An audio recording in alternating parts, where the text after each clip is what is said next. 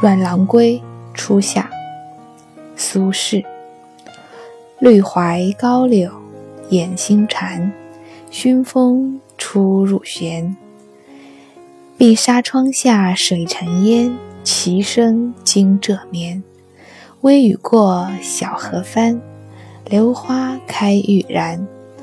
玉盆牵手弄清泉，琼珠碎却圆。苏轼的一首描写初夏的词，字句不多，可是生机盎然。我经常会感慨，这些古诗词竟有这样的魔力，可以用那么少的寥寥数字、数词，就可以描写出一个那么完整复杂的情境。在这首词当中，有槐树，有柳树，有蝉鸣，有微风拂过，有一个人在窗边下棋。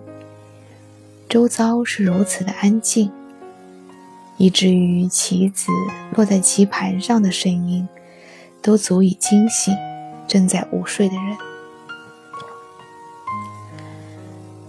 微微一阵细雨之后，荷叶上。有若干水珠，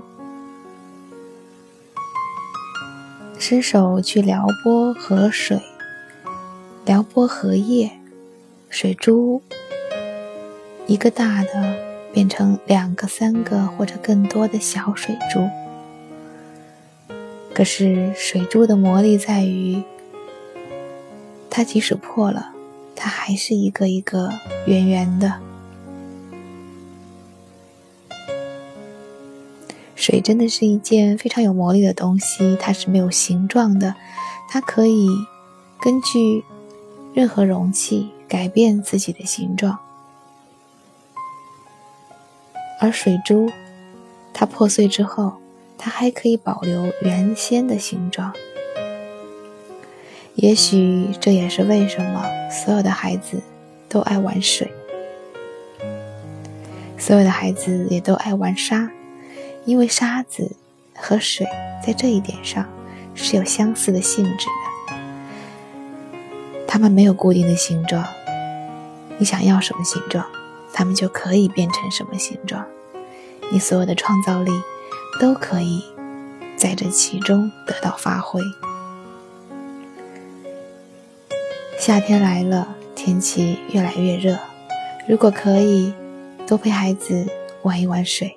玩一玩沙，去海边走一走，让他们最原初的生命力、创造力得到完整的表达吧。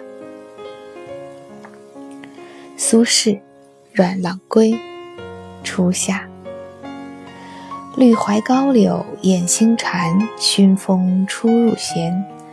碧纱窗下水成烟，棋声惊蛰眠。微雨过，小荷翻，榴花开欲然。玉盆牵手弄清泉，琼珠碎却圆。